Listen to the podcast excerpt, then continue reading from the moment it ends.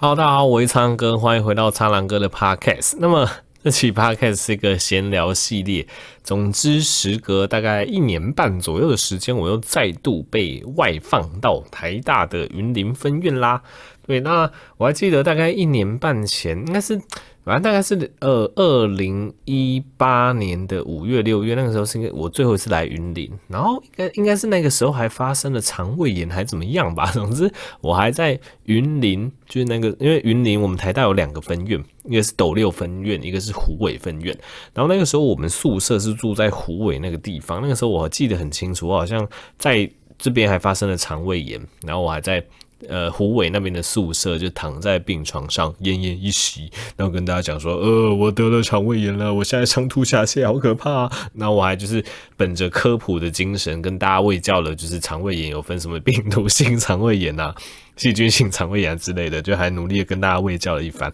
好啦，总之。距离上次呃来到云林已经是一年半之前左右的事情，然后因为那个时候是我 R1 啦，就是我住院医师第一年，那我们住院医师第二年，因为人 R2 这一整年就是因为人手比较不足的关系，所以我们都是要在呃总院，就是台北那边的加护病房，等于是轮训这样子。那到今年 R3 已经是总医师了，这样子就又有再次来到这云林的 course。那其实。时隔一年半来到云林，就觉得呃还蛮有趣的，因为当时哈，当时来云林的时候是 R one，就住院医师第一年，相对来讲其实经验上比较不够，而且没有遇到很多那种加护病房比较重症的那些案例，或者是遇到比较早产儿的案例啊，那些出生状况比较不好的早产儿，那个时候对我来讲是经验非常的不足够，所以那个时候来云林这边哈，因为云林这边的。怎么讲？相对来讲，他的值班的人力呃比较少，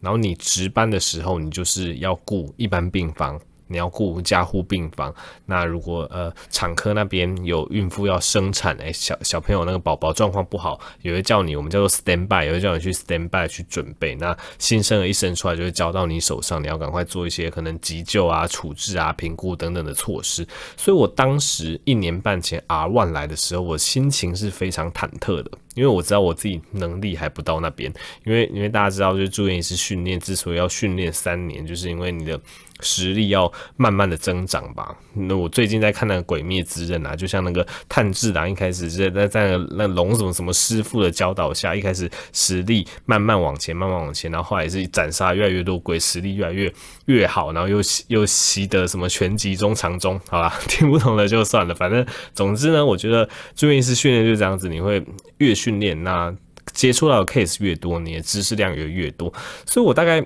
一年半之前那时候来的时候，那时候是非常忐忑的，因为每次值班的时候，你都不知道会发生什么事情，你会很害怕说，诶，如果今天晚上真的有那种产妇要生产，是状况比较不好、不不不好的早产儿，那你要怎么办？我们还没有这样子的经验，我当然我们后我们后线都有人啦，我们可能就是要打电话请比较资深的呃那个主治医师起床，请他来帮忙我们，然后大家知道做。打电话给资深的主治医师，叫他起床帮我们这件事情，其实对我们来讲是有一点点压力的。你可以想象，就是可能你在公司工作，然后你在半夜，然后你呃突然有件事情不会，然后你要 call 你的主管说，呃，主管这个我不会，你可以来救我啊。大概我觉得对医生来讲，可能这件事稍微稀松平常一些，但对我们来讲还是会有点压力的，因为因为为了病人安全啊，因为我们本来是。之前的那个住院医师，我们后面本来就要主治医师，所以本来后线都有人，只是 call 的这个动作有时候就会让你觉得很焦虑啊，压力很大这样子。对，所以那个时候来的时候就觉得哦，每次值班都会非常忐忑，都不知道哦，今天晚上会不会出什么精彩的事情啊，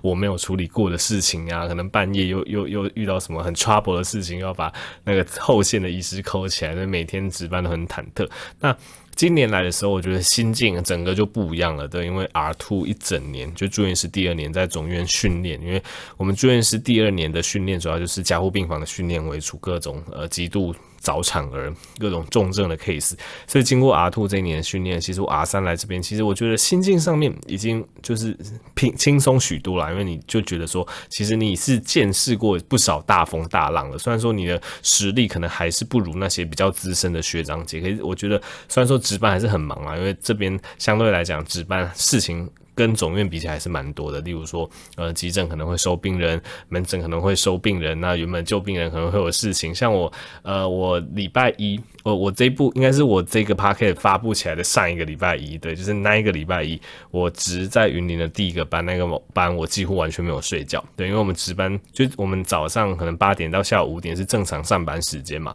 然后你下午五点之后你就是开始值班，就是就是一般病房的病人，那个住院医师他会交给你，专科护理师他的手上的病人也会交给你，然后在那个新生的那个区域的病人也都会交给你，所以基本上整个儿科你就要守整个晚上，就是不管是哪个区域的儿科病人你都要守住，然后你还要接新病人，所以其实我运气也不是很好，呵呵，只能这样讲，就是五点接班时间一到，我就马上急诊要。入两床，我就马上接病人，一一整个晚上我接了大概五六床急诊入的病人，然后正当就是因为病人一直来嘛，你要就一直接，然后去看病人、开医嘱、打病历，所以我就这样一直一路慢慢的，对，没有说真的很夸张，就慢慢的忙到十二点多，半夜十二点多，半夜十二点多就还在在医院值班，然后想说，嗯，半夜十二点多应该还好吧，这时候急诊应该是不会再入病人，就准备要刷牙去躺的时候，就接到电话说，呃。就是某一个孕妇，就她体内的宝宝是大概三十四、三十五周啦，对，然后准备要生了，对，因为早产。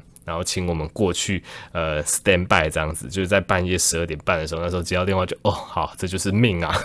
对，所以那个时候就是十二点半去，那因为我们儿科医师就会在产房 stand by，然后等产妇把小朋友生生出来，那那个产妇她又是自然产，自然产就是基本上你也你也不能抓时间嘛，你就在里面等，然后等那个那个妈妈，对，等那个孕妇什么时候把把那个婴儿生出来这样子，那婴儿也是拖了一段一段时间才生出来，那生出来就马上交到我手上。然后我原本想说，小朋友其实三十四、三十五周，虽然说早产，也没有说到非常的早。原本想说应该状况会不错吧，可能就是稍微刺激一下，确定小朋友哭啊、血氧啊、心跳等等都不错，就赶快把它放进了就是那婴儿病房，我就可以睡觉。结果不是，那小朋友一生出来完全不哭。完全不动，然后我就一看，嗯，怎么觉得状况不是很好？对，所以就赶快进入我们所谓的那个新生儿急救的流程啊，我们叫做 NRP。然后反正呃，就就算是已经看过蛮多 case，所以做起来算是还蛮顺的，就赶快帮他正压呼吸啊，怎么样啊？然后一开始的唇色不好看，整个肌肉张力都是没有的。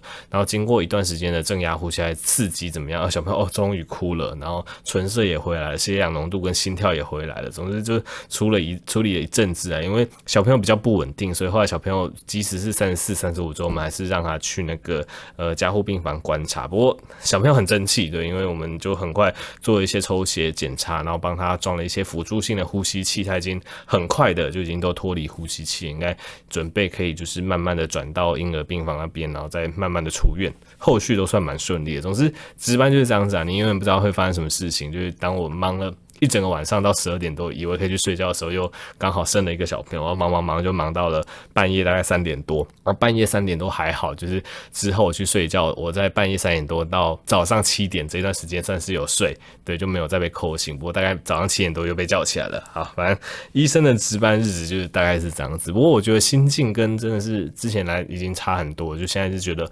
哦。应该大部分的状况都能 handle，那值班的时候也不会像之前，之前真的是值云林的班吼，真的是很焦虑。对，那个焦虑可能可能真的是要体验过后才知道，就是你会不知道会发生什么事情，会不会在你手上真的出了什么人命啊，怎么样？那个时候真的是蛮焦虑。现在忙归忙，至少心境上是比较平稳的，而且其实我也蛮开心，这整体的医疗环境在我看起来这两三年其实是有慢慢的改善啦。对一些人力的一些问题呀、那一些工作上面的分配，我觉得都已经呃，我觉得整个大环境都已经偏向越来越合理啦。对，因为我记得呃那个时候我两年前来的时候，那个时候人手超级缺，有时候我手上病人会真的十七十八个，真的不夸张。就是虽然说可能大部分的病人都是一些因为儿科病人嘛，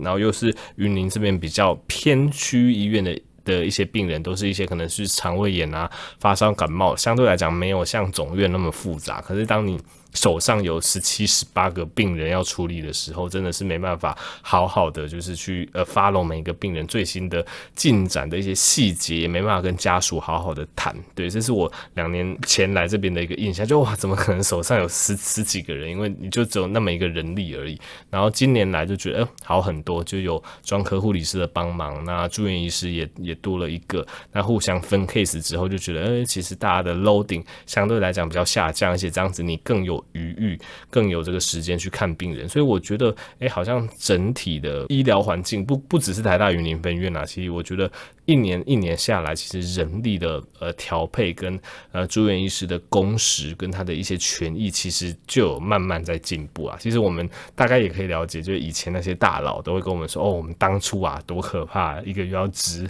呃十几班呐、还怎么样都在医院过夜，我们就会有点难以理解。那我现在也大概可以理解哦，我们现在看。看比较年轻的一些学弟们，就觉得哇，他们也是很幸福，就是手上的 case 不用那么多，那值班数也不用那么多，那整个 quality 比较好。但其实我是为他们开心啦，因为我觉得本来就呃一个合理的医学训练本来就不应该把医生操到就都就是每个病人不能好好看，然后也不能好好休息。我觉得这也是有点本末倒置哈。对，反正跟大家分享我来云林的一些心得。那云林这边除了刚刚讲一些医学上的东西，其实有很多东西也蛮蛮吸引我的啊。那像我最近也去这个呃云林县体育馆里面的一个健身房，那健身房的月费真的跟台北比起来就差超级无敌多。那个健身房其实器材还蛮不错，因为我需要的一些自由重量的东西，然后一些机械式的器材啊等等都有。那月费的话，一个月只要就是八百左右吧，其实相对便宜，而且去的时候几乎没有什么人。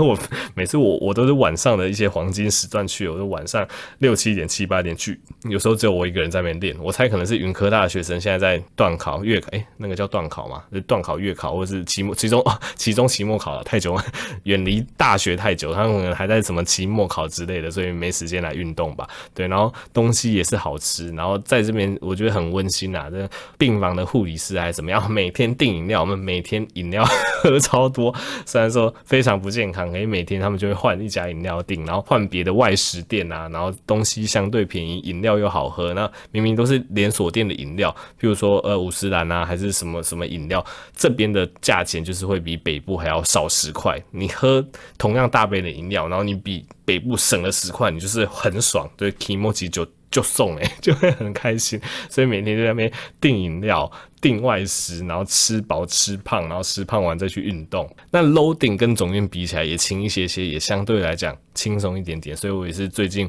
晚上开始在追鬼灭。那鬼灭其实我之前没看过，我第一次接触鬼灭就是跟朋友去看那个剧场版，就是就是啊，大哥没有输，好了，不要爆雷。总之看完剧场版，那个时候剧场版还发生一个笑话，因为那时候炭治郎，哎、那个如果没看过鬼灭听不懂没关系哦。那个时候炭治郎不是跟炎柱大哥在介绍他身边的小伙伴嘛，他不就指着善意说：“这个是我妻善意。”我那时候看到我妻善意，我整个傻眼了，我想说。看，真的假的？这个人是炭治郎的老婆，哦，因为他们我妻善逸。那我就想象，不对啊，这个人是男生啊，他是他炭治郎的老婆哦，同性婚姻嘛，哦，也是可以理解啦。就我前半部真的是陷入这样子的莫名其妙的一个怀疑之中，那后半部开始打斗精彩，我就忘记这件事情。后来去查才发现，哦，好啦，我妻是他的姓，并不是他是他的妻子，好，反正闹出这么一个笑话。所以后来看一看，就觉得哦，真的是对鬼灭蛮有有兴趣，最近开始追，哎、真的很好看。我现在第一季二十六集，我已经追到十二集了。对，应该我才在大概三四天我就把它追完了。好啦，总之跟大家闲聊一下，就是最近在云林发生的一些事情。对，这集没有什么充实的医学知识，跟大家分享一下。哎、其实我们住院医师训练啊，从这个 R one 一路训练 R 三啊，那三不五时外放一下。但其实跟着你学习的那个进度，跟着你其实你实力的增长，哎、看东西就会觉得哎、不一样了。以前觉得很害怕的东西，现在就觉得哎。总算有比较有把握，我觉得其实也还蛮不错的啦。好啦，那么这集就跟大家分享到这边啦。那对更多医学知识有兴趣，可以订阅我的 YouTube 频道，那购买我出的新书，那也可以到呃 YouTube 加入会员，给我一点小小的支持。好，好，那我们就下集的访谈节目或是闲聊节目再见喽，大家拜拜。